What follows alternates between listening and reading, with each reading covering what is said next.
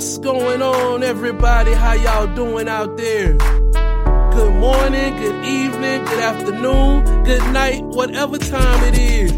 This is TJ with another episode of the Soapbox, and I want to tell you guys just how excited I am for us to be able to move into another time together. I can't wait for us to tackle new knowledge and new information this year as we move forward on our journey to enlightenment. So, with no further ado, let's jump into the episode.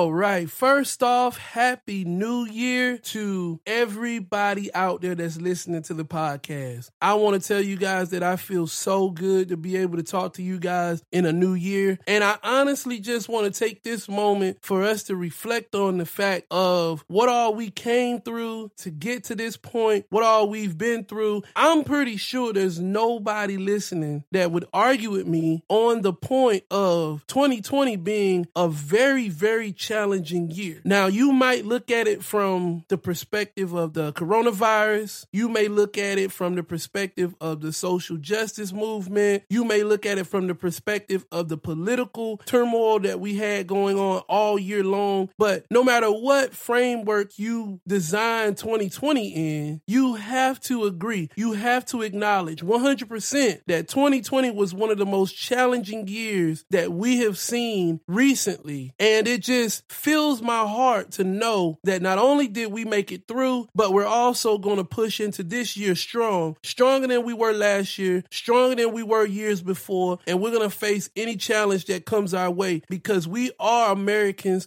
and we can accomplish anything that anybody puts in front of us. All we have to do is hold strong to the fundamental aspects that found the idea of this country and make sure that us as individuals keep the faith, stay strong, and there's nothing that we can't endure. So my hats off to all of you guys that are listening that endured the same year that I did. And I thank you so much for the support that you guys gave to the episodes and the podcast and everything that we've got surrounding the movement that we have going on from the soapboxes direction. So I told you guys for this season of the soapbox, the last thing that I was going to present to you guys was the leadership series. And that's what we're actually going to start on today. But this is more of an introductory episode to the leadership episode. Now, unlike any other series that we've done with the soap op, the leadership series is actually going to span about 21, 22 weeks. And the reason why is because the leadership series is going to be centered around some other literature, writings that I've studied and that are floating around that you can get your hands on to study leadership yourself. Now, there are going to be multiple different pieces of writings and commentary and literature that I'm going to reference. But the core of the leadership series is going to be based off of a book called The 21 Irrefutable Laws of Leadership. I'm going to say that again. The 21 Irrefutable Laws of Leadership. I would recommend that you guys go out and get that book. Um, there are tons of ways for you to achieve it. I'm sure some of you are extremely intelligent so you can figure out a way to get that book. There's also summaries out there that you can get your hands on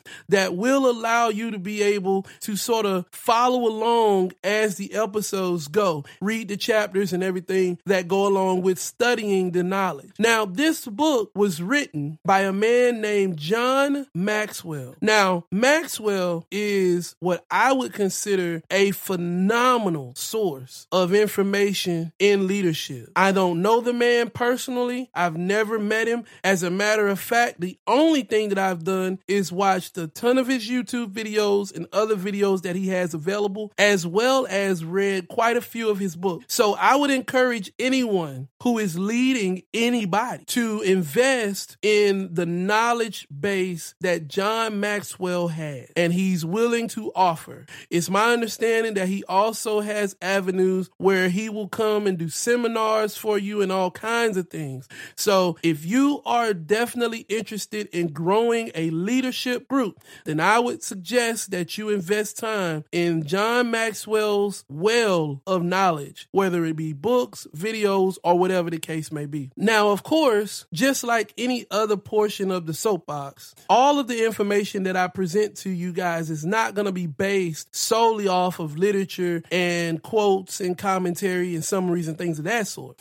A lot of the information that I'm going to be giving to you guys from this perspective will also come from personal experiences myself. Um, my career in leadership has spanned for years. As a very, very young boy, I was actually directly involved in leading individuals inside of the cult that I was in. So some of these same elements worked inside of that situation simply because there was a requirement to gain the attention and the direction of the individuals that you were dealing with. Now, of course, that was a much more strenuous situation, and the consequences for not following the rules were very severe. So there was a little more incentive to make sure that you listen to your leaders in that situation. However, since then, I have had numerous opportunities to grow my leadership qualities and to allow the leadership skills that I've gained along the way to be used. I have been a leader at my employment for years now. Um, my first leadership role was as a sergeant, where I was given a small unit of individuals to lead. Um, I was also promoted numerous times. And at the present moment, I lead a large body of staff members for many different shifts, all doing different operations. And that in itself carries a large well of leadership information right along with. I am a part of a special team where I hold a pretty decent rank there. And in that group, I have been in charge of leading hundreds of people at one particular time with specific missions.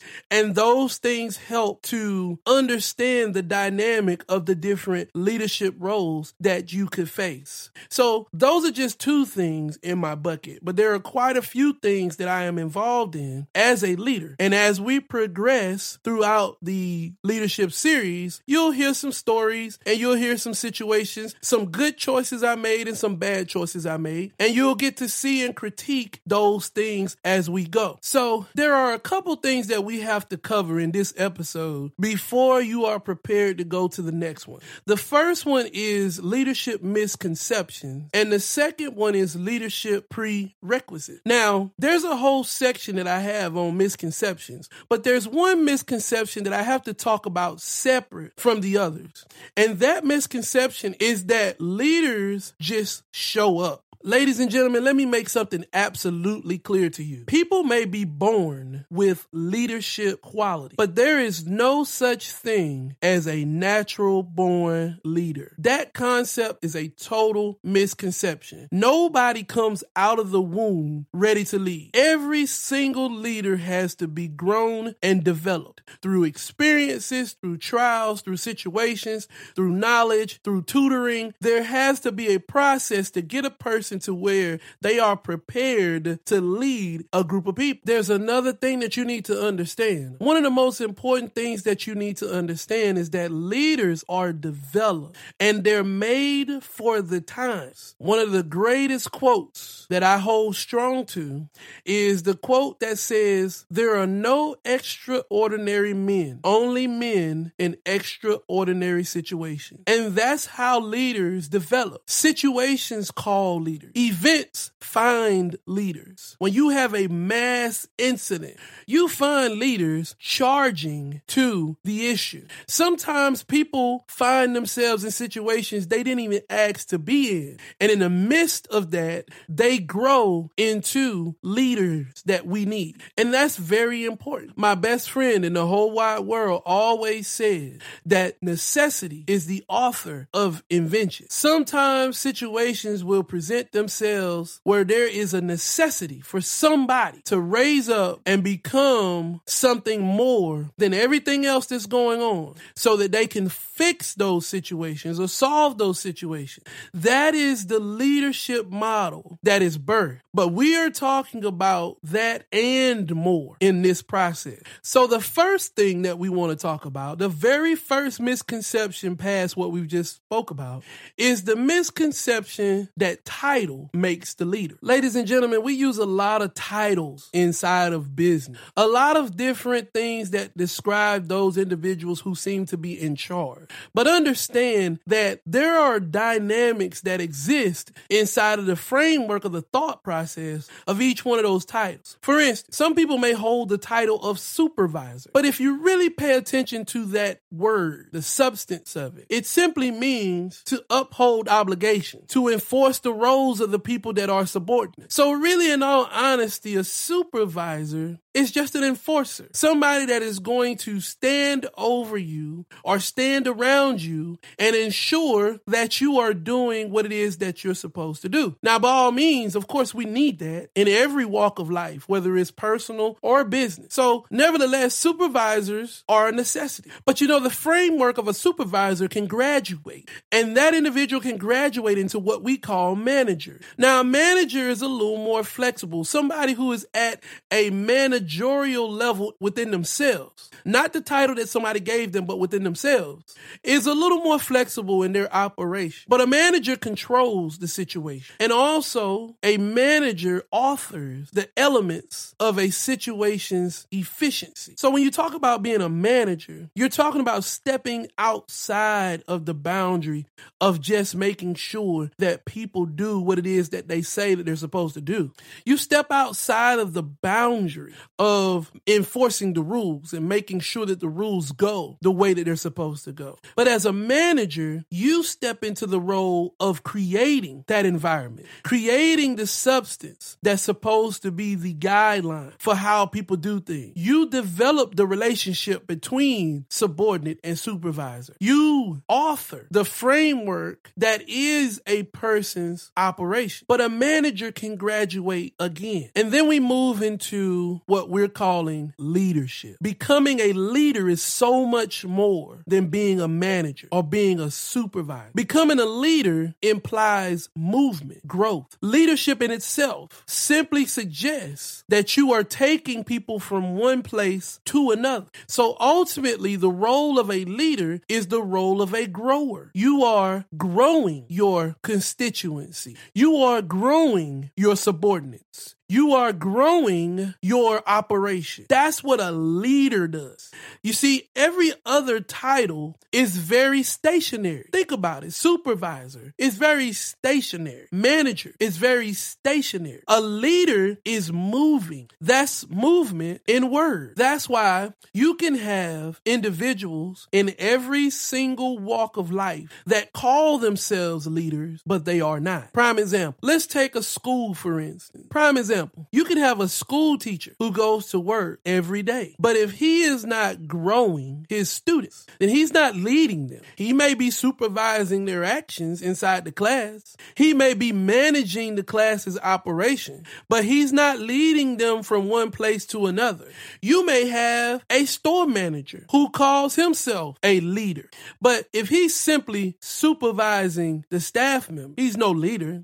If he's simply managing the store hours, managing the store's operation, then he's no leader. But if he's growing his surroundings, growing the people that work with him, growing his subordinates, then he is a leader. And that's the difference. You have people who show up on Sunday morning and preach to a congregation. Some of them have no vested interest in the growth of their congregation. Those pastors aren't leaders. They're simply focused on supervising a flock, managing a building, and continuing to fill and flood their walls with people instead of growing people to the point where they have the ability to go out and be fruitful. That, ladies and gentlemen, is the difference in a leader and all the other titles that connect with that word. There are so many people out there that work at businesses that sit inside of what they call leadership meetings. Many of the individuals who sit in these meetings are not leaders. They may be managers, they may be supervisors, but they have no intention of taking whatever it is that they are a part of to a higher or different level. Now, the second misconception that so many people fall victim of is that the most knowledgeable person is the best to lead. Now, let me make this absolutely clear to you guys. It is vitally important that a leader understands the craft that they're leading in. That's very important. That's essential.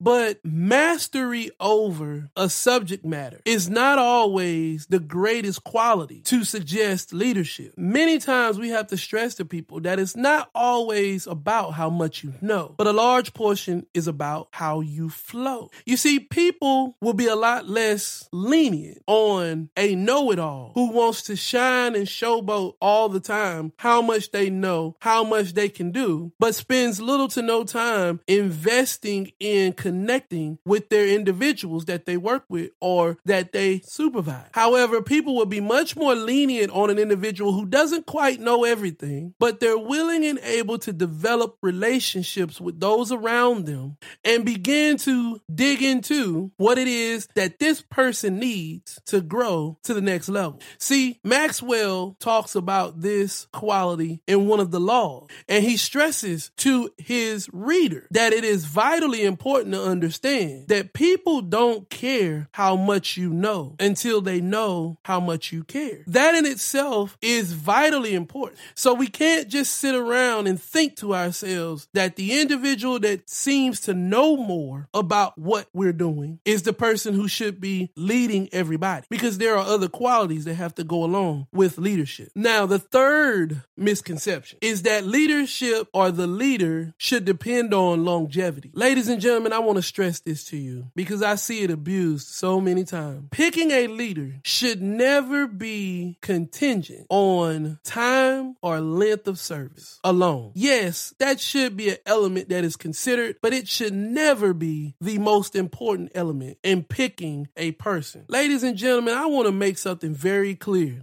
And I know I might step on a few toes when I say this because I hear it all the time, but understand age and time are simply tools that measure potential. They are not the end all be all. So please stop making statements like, I've been around for a while, or when you get to my age, you'll understand. No, either what you're saying is right because it's right or it's not. So stop trying to use the fact that you've lived for a long time to suggest that you understand or know what you're talking about. I know plenty of people who have lived for a long time that don't know a single thing about a lot of the subject matter that I talk about. And the sad part about it is they live through it. When I talk about racial issues and segregation, Jim Crow, redlining, and things of that sort, you know how many people come back to me the week after and they say, Man, I didn't know anything about that. Some of them are individuals who were born during this time. Some of them are individuals who lived through these events. As a matter of fact, some of the events took place in areas where some of these people were from. So don't tell me that because you have managed to live or work at a location for a long time that you deserve anything beyond expectation. Oh yeah, you deserve that. If I've met a person who has lived on this earth for 30, 40, 50 plus years, you deserve my expectation of you to act like you got some sense. If I meet a person who's been on a job for 20 years, 30 years, oh yeah, best believe I'm going to expect you to know what you're doing. But you know how many people I run into on a regular basis who have been on jobs for long times and still don't know the job, still don't know what they're doing, still need somebody to lead them, to guide them, to direct them. So don't ever put yourself in a position where you feel like simply because you have a number that you have arrived, because that is very false. See, those numbers only mean that you've had that amount of time to gain wisdom and and knowledge from the understanding of situations and experiences. But that doesn't mean that you did anything with that time. You could have very well went through 10 years of life and not learned anything, not tried, not experienced anything. Now is living long and working on a job for a long time an accomplishment? Yes, it is.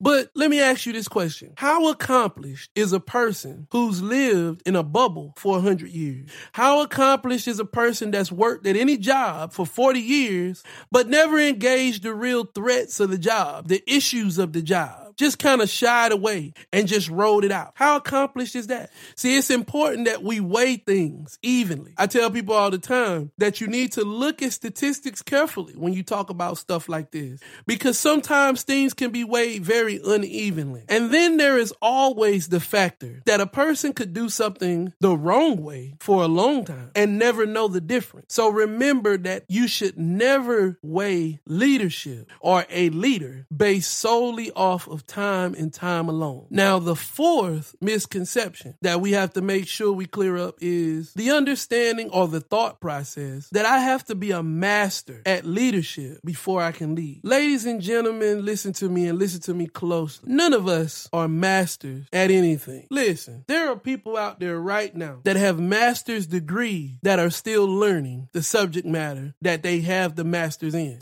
There are doctors out there right now who have graduated graduated from some of the most elite schools in the country and out of the country. And they will tell you themselves that they learn new things almost every day. There are judges and lawyers that are in courtrooms trying cases over and over again. And each day there are little nuances that they pick up from time to time. You are not obligated to be a master at anything before you can be a true leader because ultimately ultimately, your true effort of mastery should be yourself. Mastery of what you know and how to apply it. Mastery of the ability to continue to seek more information. Those are vitally important. So now we've discussed the misconception of leadership, but we need to talk about the prerequisites of leadership because there are so many people that want to lead, but they're not prepared. Now, I'm not saying that you have to go through some type of elaborate course, although that helps, but there are a lot of people that still haven't prepared themselves individually and internally to be a leader. So the first prerequisite for being a good leader is you have to be a good good follower. I know so many people right now that cannot follow direction. They don't want to listen to you. They don't want to listen to the next person. They are constantly fighting against, rebelling against. It is just absolutely torture, like pulling teeth, trying to get them to go from point A to point B the way that you are showing them or the way that you are telling them. That individual does not need to graduate to lead anyone because, first off, they have not grasped the understanding of what they need to look for in a good follower. How can you give somebody something that you don't have? If you don't know how to be a follower and follow directions, how can you train other people to be followers? You can't. You didn't have it and you don't understand it. And I'll tell you this there are so many different businesses, organizations, situations where people get promoted to leadership roles before they understand this particular quality. I have a lot of military friends. I also have a lot of friends that work for different police departments. All of them will tell you the same thing. They are drilled into being good followers before they even think about moving up the ladder. It is vitally important that before you seek leadership, before you promote a leader, that there is a clear understanding of what it means to be a good follower. The second prerequisite is a big one. And what it is, is you need to remain humble and never believe your own legend. That's vitally important because constituency, subordinates, and coworkers never need to see you as arrogant or conceited. Your focus should be on the betterment of whatever it is that you are involved in. That means that you're going to have to slice away certain levels that you may not have had to do if you were not a leader. One of those is bias, and that means towards yourself. You can't be self centered or self focusing or self righteous. As a matter of fact, all of the words that start with self, you need to knock those out of the way because your actions don't need to be about you. You need to be about the group, about the team, about the unit, about the company. You need to make yourself a available tool so that you can be a part of the overall success. And that may mean that you aren't always the spotlight. That may mean that you aren't always the one getting praised, getting accolades. You're not always the one that they're talking about at the meetings. You're not always the one getting the rewards. You may end up being somebody that gets looked over quite a few times, but you have to be humble because humility breeds humility. You want your constituency to be humble. You want your coworkers to be humble. You want your subordinates to be humble because a leader doesn't want to grow arrogant leaders. And that's one thing that you want to make sure that you understand. Your subordinates will be a byproduct of whatever it is that you feed into them. So if they see you arrogant every day, they're going to be arrogant. If they see you arguing every day, they're going to argue. If they see you constantly driven with drama and conflict, that's what they're going to do too. So you want to be mindful of that. Now, this next one is a huge one, and I see it all the time. And as a matter of fact, we're seeing it right now in many of the organizations and sports world that we deal with each and every day. But number three is prioritize your value. Never think that you're bigger than the event, the team, the unit, or the situation. Listen, ladies and gentlemen, this is something that I need you to stress in your minds. And I wish people would stress this to their children and to the young adults of the world. You are all important. But when it comes to business, situations, events, and so forth and so on, you are just another person. The talent pool that they found you in, they can find someone else. That's why you have to prioritize your value. You have to build your brand. But you don't come to an organization as someone or something that is essential. They can do without you. And if you approach a situation where you become a part of a team and you begin to deal with the idea that this thing can't work without me, then I am the cornerstone. I am the cog that makes this whole thing run. And without me, they are nothing. You are walking yourself down a hole that you will not get out of because the world doesn't need you. Businesses don't need you. Organizations don't need you. Sure, they'll use you.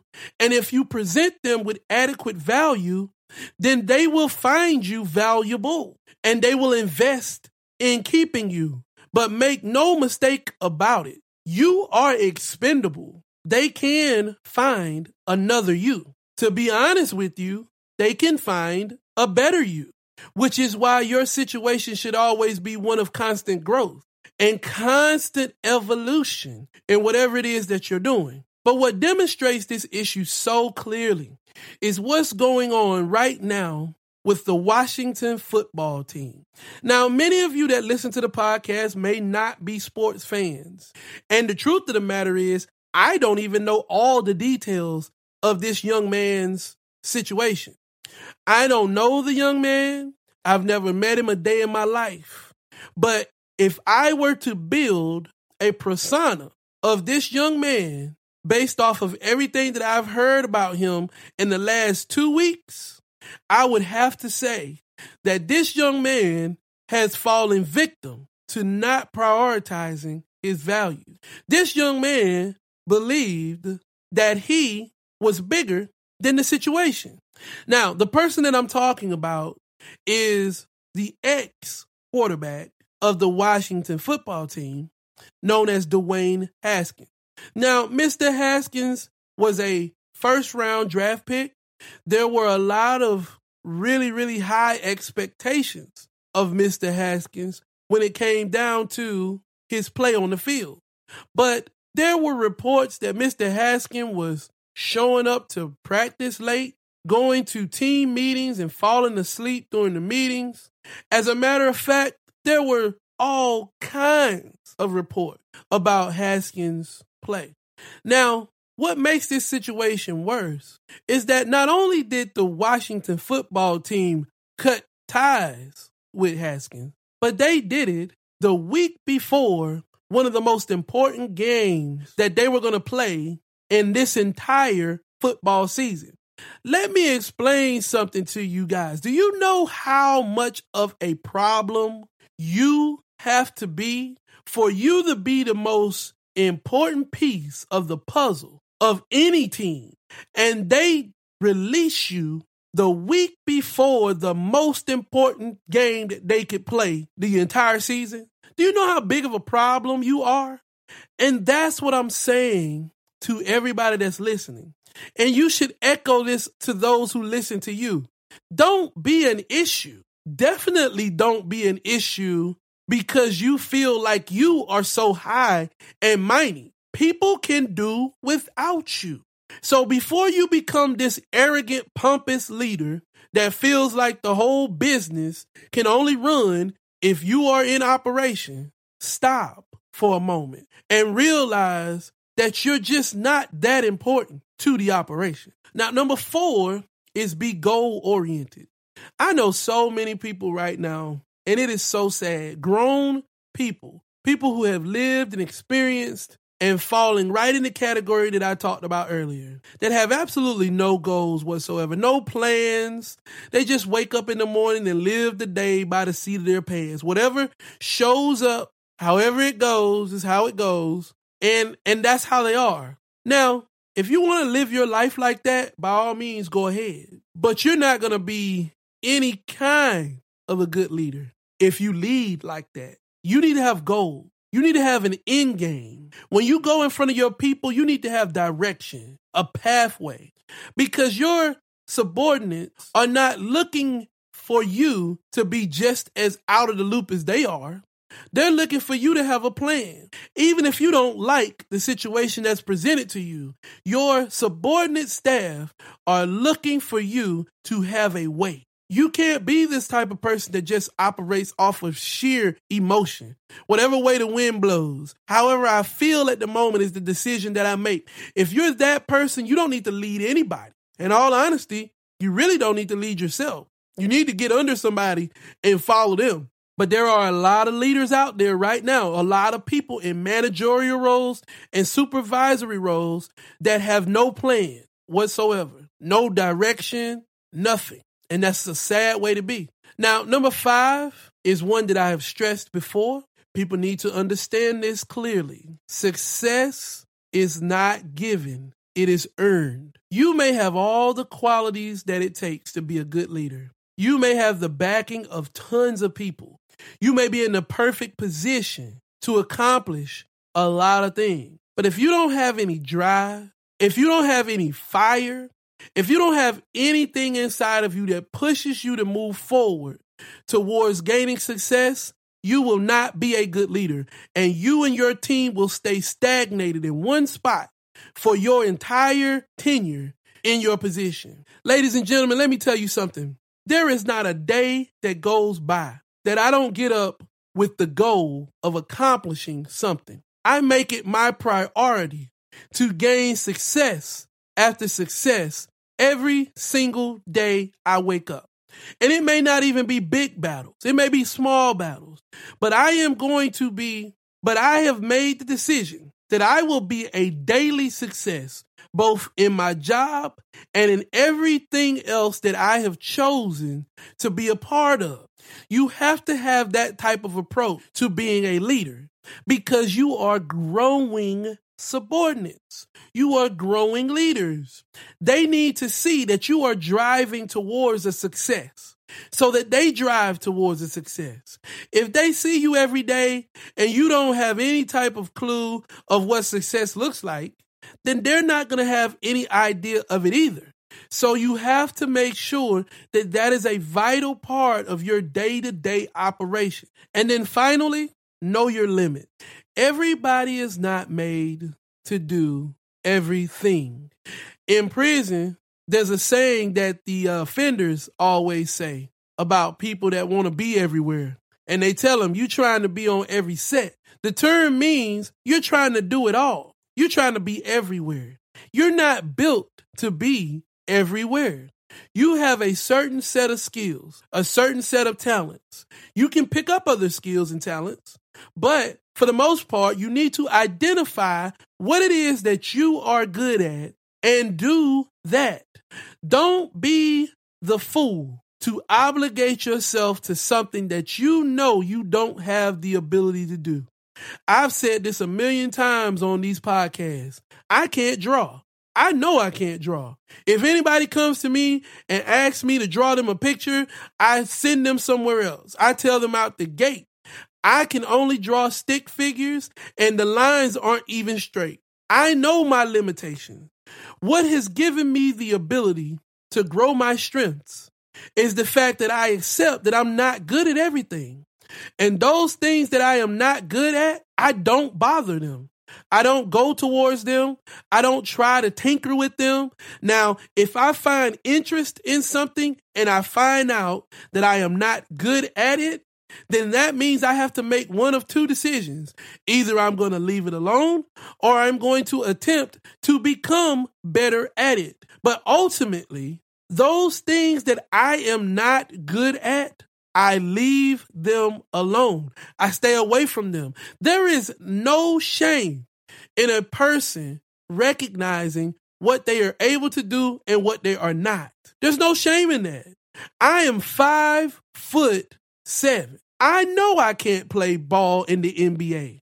I'm nowhere near the height, nor do I have the skill to go out there and call myself an NBA player. So, what sense in the world would it make for me to make the decision today that I am going to go out and pursue a career in the NBA? That makes no sense. But people are doing it all the time. And I'm going to tell you who's the worst perpetrator in these situations your family. You know why? Because your family refuses to be honest with you about your limitations. They don't tell you that you can't do this and you can't do that. They just let you do it and look like a fool.